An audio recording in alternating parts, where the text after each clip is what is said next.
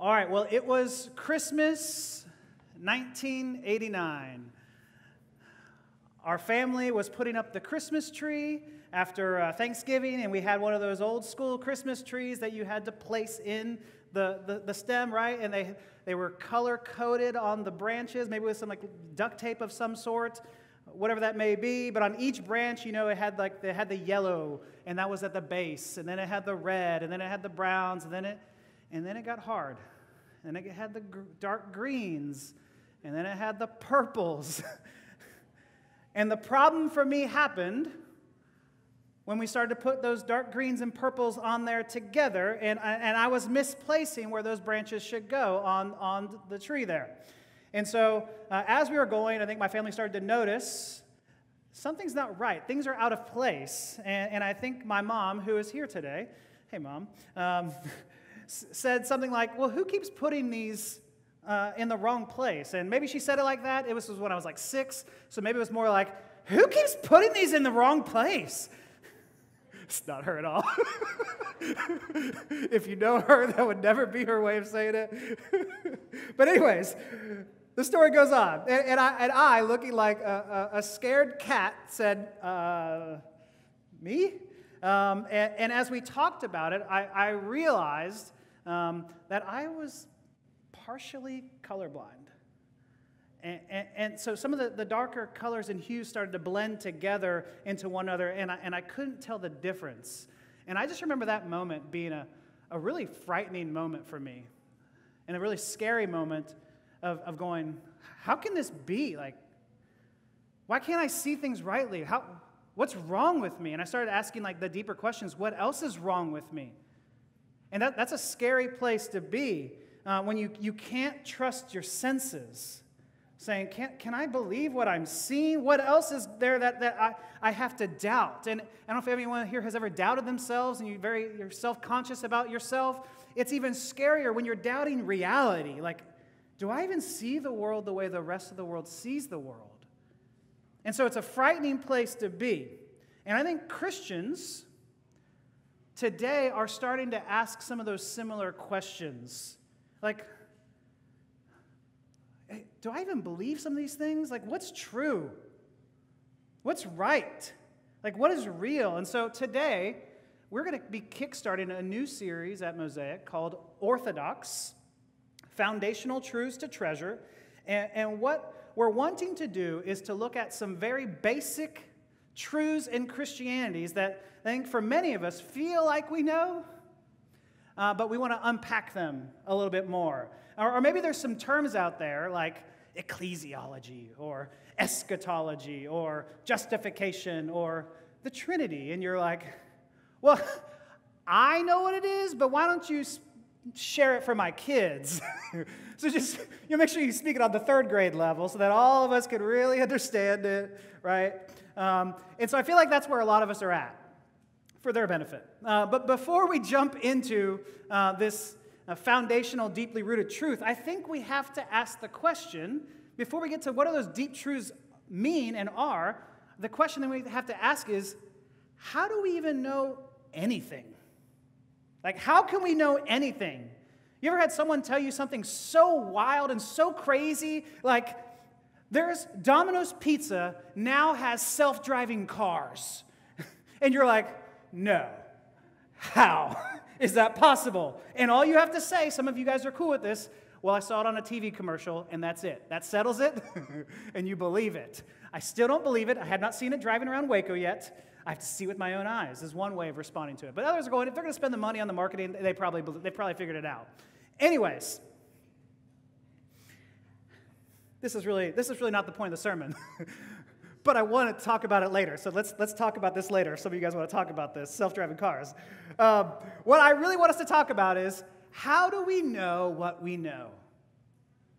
How, how, how, do we, how can we know anything? How can we be sure of anything? How, how can we know what we know? And so today we're, we're going to be stretching some of our brains a little bit and asking those questions. Um, and, and so we're going to do that in three ways. We're going to search for hints, hopes, and heroes. That's right, hints, hopes, and heroes. That's the outline. Now, I want to start talking about hints. Um, and, and, when I say hints or, or, hints at how we know anything, uh, in particular, uh, how we know deep realities, metaphysics, ultimate realities, especially God, is what we want to talk about. And I, and I think it's helpful to call these hints and not proofs. Because I think when we talk, many times when we talk about these things as like proofs for God, um, we think this is like an ironclad argument that no one could ever refute, right? Um, and so let me just say from the beginning I am not interested in helping you make arguments. That's not the point of this sermon. I don't think arguments help. This is not what this is about. What I am deeply concerned about is giving you a guide that will help lead you to streams of living water. And so these are hints for that reason. Uh, our faith is not irrational, it, it, it's, it's rooted in reality, and that's what we'll talk about, but it's super rational, right? Uh, it, it, our faith requires more than reason, but it's not contrary to reason. Um, and yet, so second, hints are not proofs because, as we're, we're going to see over time, there can be an endless supply of excuses for why people don't believe in Jesus or believe in the Bible and can just question everything. And they have a question for everything, right? So, um, here's why. Romans 1:20 tells us, "For his invisible attributes, namely his eternal power and divine nature, have been clearly perceived ever since the creation of the world and the things that have been made." And so, what Paul is saying, as Malcolm talked about earlier, is in general revelation, as in nature, as we talked about in, in, the book of Genesis, shouts the glory of God. You can look at nature and you can say, man, God is good. Look at this beautiful mountain. Look at this sunrise. Look at this ocean. You just see, and you go, it, it seems obvious on one level. Um, it tells you something about the world. The, Romans says that it's clearly perceived. Now, there are two ways people have tried to interpret nature. There are two ways people have tried to say this is actually a really good argument. Um, and, and one is rationalism. And so that's, that's what makes sense with our logic, with our, with our arguments, with our minds. And the other is empiricism uh, and what you can test with science. And so with rationalism, there's some really, really smart people out there.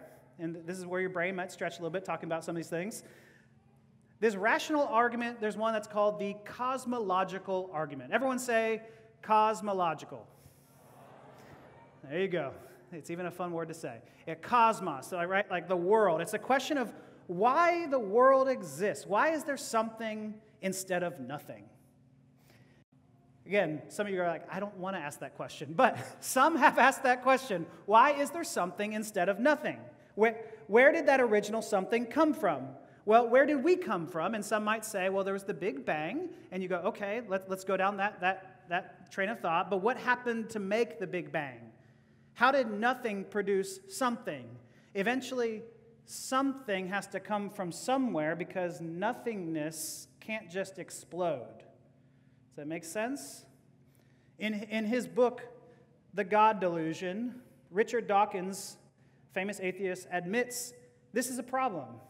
He says Darwin's theory works for biology, but not for cosmology or ultimate origins and cosmology is waiting on its Darwin. He's saying we are waiting on our Darwin, on our, our, our, thinker, someone who can explain how life took shape. And so they feel like they, they, they can explain how life took shape on earth, but, but they admit that they have no idea where life began itself or, or the materials that produced life. Okay, that's the cosmological argument. Uh, another famous argument, we're not going to get all of them, um, the rationalist may use is something called the teleological argument. Everyone say teleological. That one's a little bit harder. you'll, you'll stumble through that a little bit. Just say telos, right? Okay, so that means purpose. And so the argument goes our world, our bodies, our atoms, molecules, they are so uniquely designed that and finely tuned that it, it, it's just it's obvious that they are made for a purpose to exist and it's not just a random accidents Scientists say that life on Earth depends on, on multiple factors that are so precise that even if they were off by even a hair, that life could not exist. They call this the Goldilocks principle. You know this, right? They're not too hot, not too cold, but just right, right? Okay, that's, that's what this is. Really, really scientific. The, the makeup of our atmosphere is 78% nitrogen, 21% oxygen, uh, 0.03 to 0.04 carbon dioxide and other gases, argon, uh, are the remaining amount of that. Right, so this is, this is our atmosphere. That's a very specific look at our atmosphere, and yet it's the difference between life and death. If some of those levels were just even slightly off, and one of those levels went up, if oxygen uh, went down 6%, we would all suffocate. If oxygen went up 4%, the earth would explode into a fiery ball. Like we would all just die. It's that specific. But God made us just right. This is the, the teleological argument. It's, it's pretty convincing on, on one level. Like, even the most basic DNA strands, if you break them down, they're just incredibly complex that they need everything to exist at the exact same time and function at the exact same time for anything to work. I mean, it's a compelling enough argument that Francis Collins, who was the head of the Human Genome Project, says, How could a cosmic accident ever result in something of this digital elegance like the DNA strand? And so it, the, people talk about this like, like the great watchmaker you, you see this, what, those old school watch, not Apple Watch. You could apply it there too. But those watches with all the gears and levies, like how intricately they are designed with all the gears that someone had to make it come together. That's the argument, that it's so complex. Another way of talking about this is it's like a bomb goes off in an ink factory, and somehow that just produced the works of Harry Potter. I feel like that we just look at that, that's the sermon right there. that's, that's the sermon. I'm very proud of that. Um, there's no way you could get all of that beauty of Harry Potter just from a bomb exploding in an ink factory. There's just no way. It's, it, it would not happen by accident. And therefore, we would not happen by accident. We're too finely created. Now, as I said before, these are hints. And, and I think they're helpful but guys like David Hume, a philosopher, would, would argue okay, maybe someone did make the watch, but how do we know that there weren't multiple creators of that watch? And you go, okay. as Christians, we don't like that idea. and so that argument doesn't seem to work as well for us. Um, and then we say, well, yeah, but the nature speaks in the glory of God. And we go, yes, nature does speak the glory of God. We talked about that. But also, sometimes nature is violent. And so, like, watching a lion tracking down, hunting, killing, and eating a deer doesn't make me praise God. It, it makes me cringe a little bit. I don't know about you. And so sometimes nature doesn't, it, it, it, it feels like it doesn't speak the glory of God. And so while these hints are helpful, they don't necessarily tell us about the Christian God. And yes, yes, a God, but not Jesus. And so these are support beams for our faith that I think are really helpful, uh, but not the whole thing. Now, others would argue that you know, we, you know, what we don't need is rationalism, what we need is empiricism. Empiricism is that scientific method. I have to see with my eyes, touch, t- touch, taste, feel, all of those things. I've got to see it. And so if someone said, Hey, I went to see a magician, he levitated, what would you say? I've got to see that.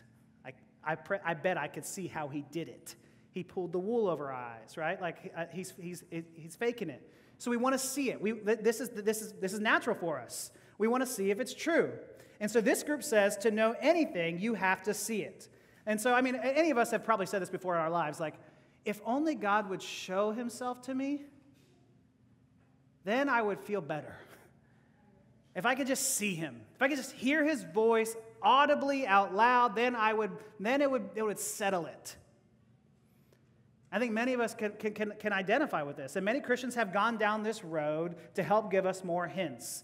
They would say science is not in contradiction with faith. These things work together. And so, to know anything, you must be able to test it with your senses. And so, some, some Christians have gone down this path to say, let's prove it from a Christian point of view.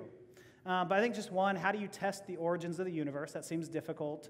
Um, but two, as I talked about earlier, what if your senses are failing you? What if things aren't working? Your eyes aren't working the way they should work. Um, you can't trust your senses. Let's just talk about this, this beautiful carpet in front of us. Everyone, look at this beautiful carpet. What color would you say this carpet is? Beige? something like that, beige is a good catch all, right? We'll say beige. Now, let me ask you this question Why do you believe it's beige?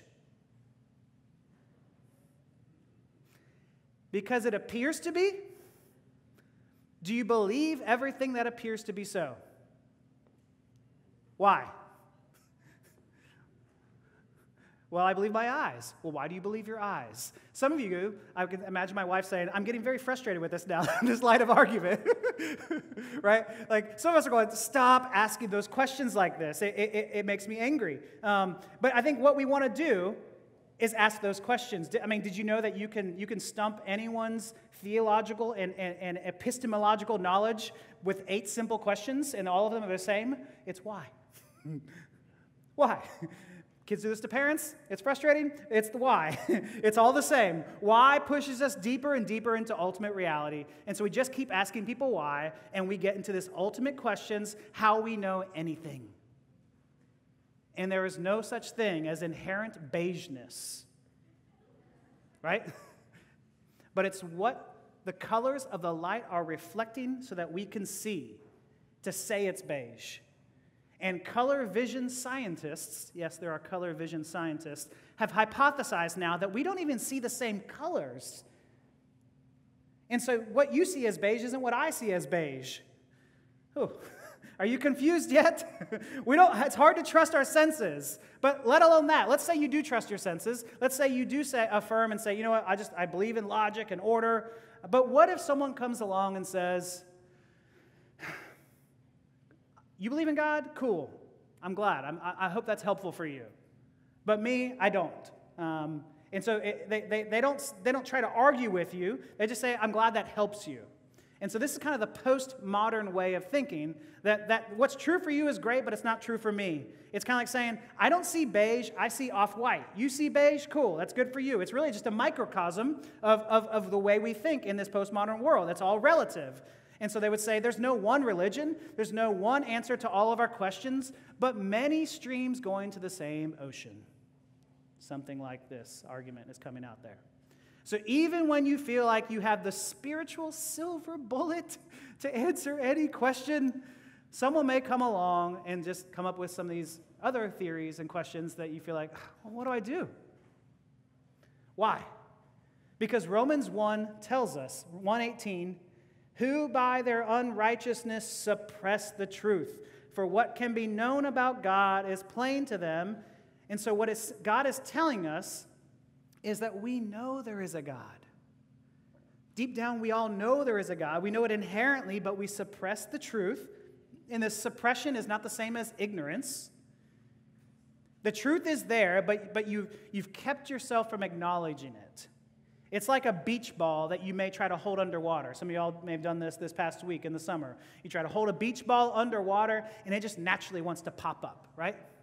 And you keep trying to suppress it.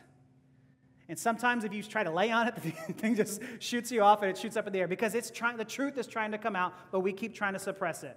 What Paul is saying here is that when it comes to, to knowing what we know about God, we actually know, but we don't know because we don't want to know. We don't want to know.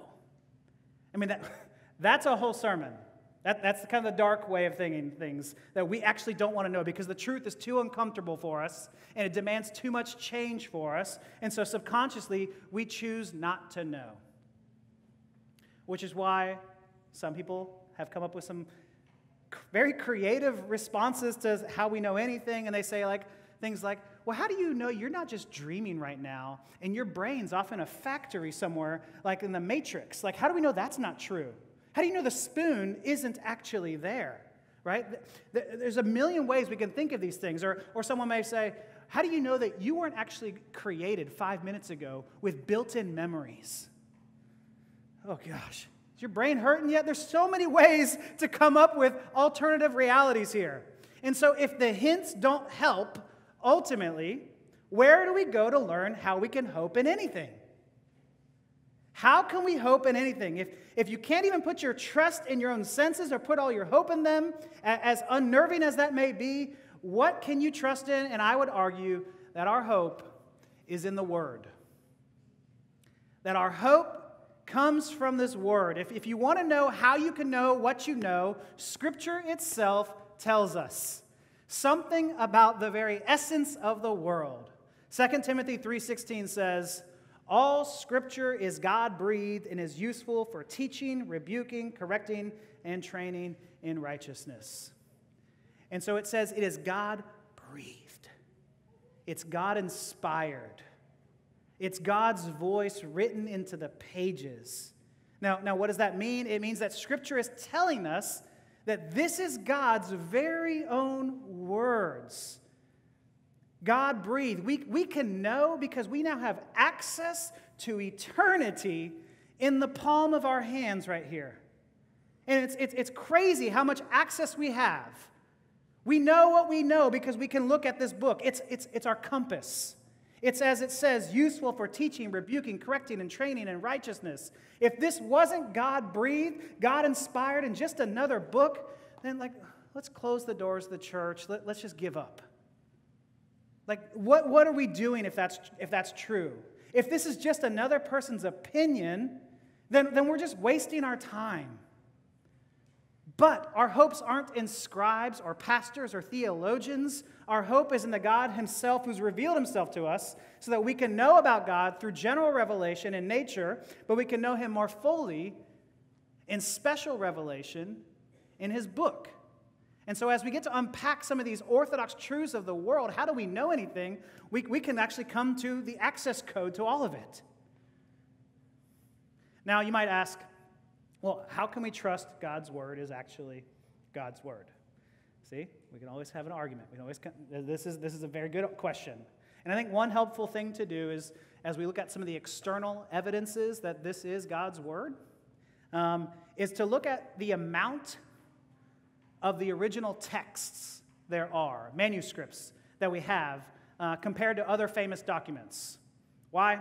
Uh, because the more texts you have, the more you can compare them to others. And so if, if we only had two Gospel of Marks as the original text, that would be a problem because it what if one Gospel of Mark said one thing and one Gospel of Mark said another thing? Then you're going, well, I don't know who's right. Which one should I believe? And so that's why the number of texts is helpful. And so, how does the New Testament measure up? Well, Caesar's Gallic War had 10 original copies. copies. Um, and so 10 to 15 is, is good. You have a lot to compare and contrast to. Homer's Iliad had 643 copies, and so that was and very impressive. You know what Homer wrote there, uh, it, it has all of that right there. The New Testament? In the Greek alone, we have 5,000 manuscripts. In Latin alone, we have 10,000 manuscripts. In all these other languages together, we have 25,000 manuscripts of original texts that are 99% in agreement with one another. And so uh, that's helpful. That, that's, that's, that's evidence we have to consider. Another way of asking this, uh, what's helpful, is what are the dates of the manuscripts? Why? Because if Mark was written in 60 AD and, and our earliest copy was in 1000 AD, that's a long gap, right? And so we've all played the game of telephone. You think something might have been modified or changed over time between that gap. And so, how does the New Testament measure up? Well, Caesar's Gallic War was written in sometime 50 BC, and the earliest copy we have is 900 AD. That's a big gap. Homer's Odyssey was, was written in 900 BC, and the earliest copy we have is in 400 BC, about a 500 year gap. The New Testament written in generally 45 to 96 AD, and the earliest manuscript we have is in 125 AD. By the way, the Gospel of John was written at around 90 AD, um, and so what that tells us is we have about a 35 year gap of time, uh, which is just historically embarrassingly small of what we, what we have here.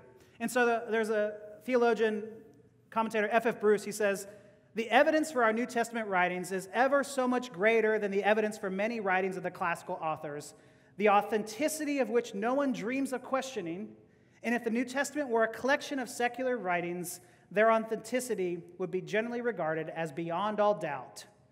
And so, really, it's just fascinating Look at, looking at the evidence here. Like how much we doubt this book comparatively. Now, don't hear what I'm not saying. I think it's actually really, really helpful to look at these evidences. I think it's really helpful to have these hints and these, these, these confirmations. They, they help encourage our faith because our faith is rational. We want to see that it's true. But my, my hope and our hope is not in these evidences. We don't put place our hope in, in these proofs and these arguments. And so you may be asking the question well, then how do you know God's word is actually God's word? And here's my, here's my answer to that the Bible says it's God's word. How do you know the Bible is God's word? The Bible says it's God's word. Now, in any other argument, I would smack you. Uh, if you, I would smack you. Uh, right? Sorry, I was uh, going off script here.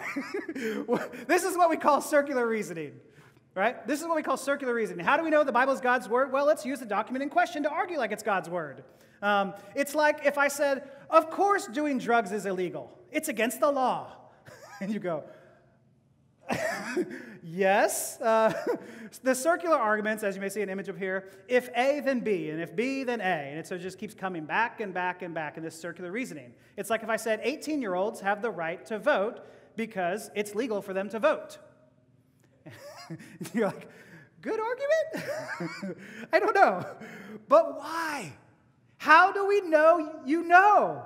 And he would say, well, uh, we want to hear claims. We want to hear authority behind the claims. We want to say, on what authority are you speaking? And so when my kids ask, can we have candy at bedtime? I say no. And they say, but why? And I say, because it'll keep you awake. They say, but why? Finally, I go, because I said so.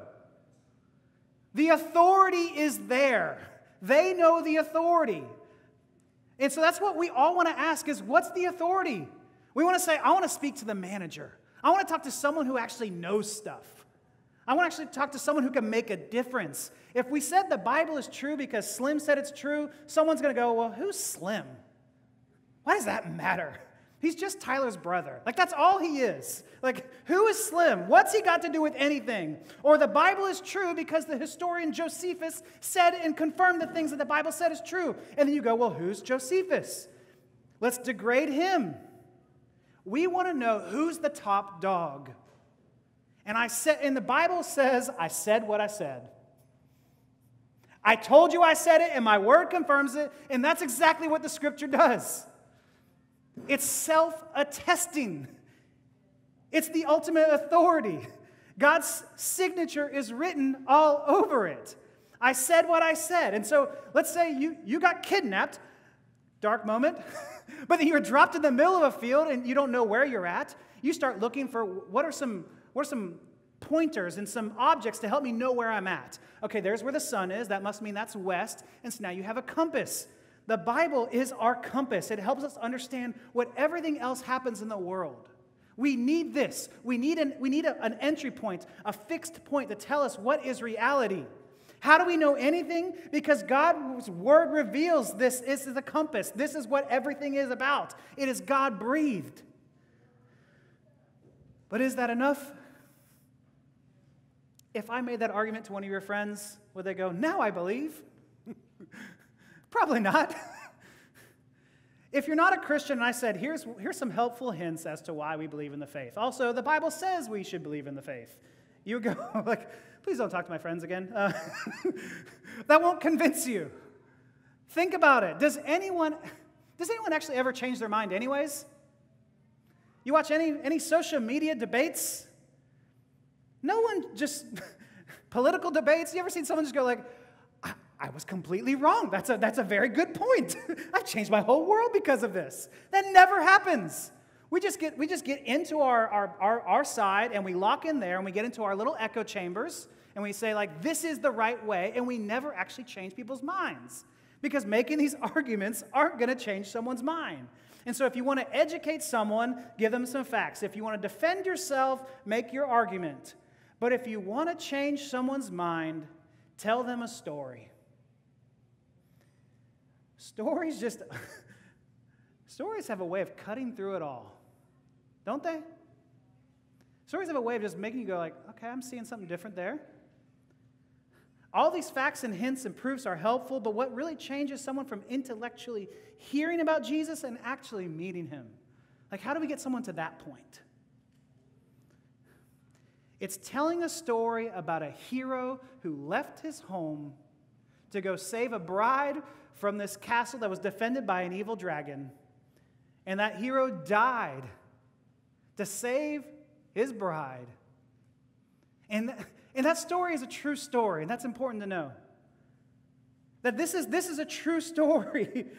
and so I think stories, more than proofs, more than arguments, are how we ultimately know anything. This is why your reviews at restaurants make a difference, right? Like, I don't know. Is it good? Let's see.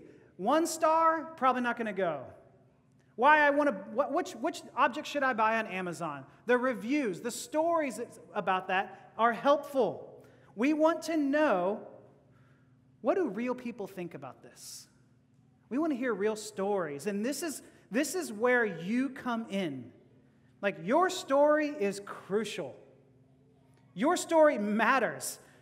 And this is why Calvin doesn't actually mess with, around with any of these arguments. For Calvin, he says, he, he frames the knowledge of God with the knowledge of self. If, if you don't know God's perfection, then you don't understand your, yourself and your wretchedness. And if you don't understand your wretchedness, then you can't know God. It's, this, it's no God, no self. And these things go back and forth. And the gospel weaves those two together. That once you do know your wretchedness, then you need a Savior that will bring you to God and, to, your, and to, to the true God. And so knowing ourselves and our story is just extremely important. Paul tells us in 1 Corinthians, he says, "Yeah, I, I, I'm, I'm going to make the proofs. I'm going to make the arguments. I'm going to tell you about all these people that Jesus, when he, after he died, he rose again and he met with all these people. Let me tell you about all these people. But then at the end, in verse 8, in 1 Corinthians 15, he says, and this is just so good Last of all, as one untimely born, he appeared also to me. I love that, that Paul gets personal.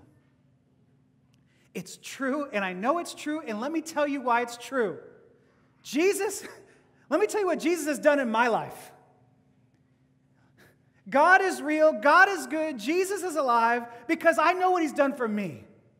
I don't know about all the theological arguments, but I know what he's done for me. And I can share that story. And that is, that is real and powerful and convincing. We, we want to know we want to know is this real? And many times, Christ, people in the world today aren't really even asking that question is Christianity true? They're asking is it good? And we would say yes to both. It's, it's true, it's real, and it is good. Let me tell you how it's changed me, how it's affected my life. How has it changed you? How has Christianity in, infected your life? That's where your story comes into play. How can we know anything well, tell people about what Jesus has done for you. He showed up when I was angry with God. He, he showed up and he sought me when I was a stranger wandering from the fold of God. And I wasn't just prone to wander, I was actively, deliberately trying to sabotage God's work in some of believers' lives. People that I just, I, be, I began to hate. And then I began to hate God and I, be, I began to curse God. And yet, He sought me when a stranger wandering from the fold of God. And He came after me even then. And at that time when all I could see was my sin and my wretchedness, and at that time when all I could see was how far from God I, how far gone I was from God, and when I thought there's no hope for me, He still came after me. He still had my parents' prayers. He still had, he still had my best friend reaching out to me. He still had youth pastor coming after me.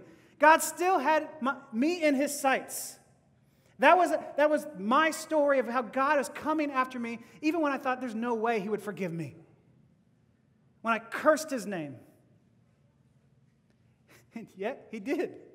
And yet he did. And what made me hear that good news was I started remembering this little song that we, we had sung when we were younger that just kept popping back at the back of my mind. Jesus loves me, this I know. What's the rest of that? For the Bible tells me so. Mm. that little song, it, it is just jam packed with good theology. If you just look at that song, it is wonderful. Jesus loves me, this I know, not because my mom tells me so, not because Someone else told me so because the Bible tells me so. I know I'm loved. I see what he's done for me. How can he love me when I'm suppressing the truth and unrighteousness? How can I ever be in his good graces and we hear Jesus loves me? This I know. I know it. I know it to be true and I can trust in it. Hallelujah. And so facts aren't going to change some minds. All the facts in the world wouldn't have convinced me or someone else when I'm in that dark place of the beauty and the goodness of Christ. I needed to experience Jesus. You see, today, orthodoxy means a high view of Scripture. That God's Word is actually truly God's Word, and it leads us to something truly wonderful to treasure. If, if this book is just another book, then we have just a lot of questions to answer now. But if it is God's Word, then we actually put an anchor down and know where we're at. And so today, I want you to look at the hero of the story who died to save you. I mean, this book is the key to everything. It's the key to unpacking the deepest mysteries of God, of life, of salvation. Today, see the Orthodox view of Scripture as it's good, right, true, and beautiful, and may it liberate you to enjoy God at a deeper level so that you can truly know God and you can truly know what you know. And so ask yourself do, do I see this book as something I, I should read or something I get to read? That God allows me to hear all the deepest mysteries of life right in here. Take advantage of it. Ask the hard questions of it. Be, be critical of it. Come at it. Learn from it. And so I'd say learn the hints. More importantly, hope in the hero. And then take some time reflecting on your story. Ask yourself, what has God done in my life? And then ask someone else their story and share it. Let's pray.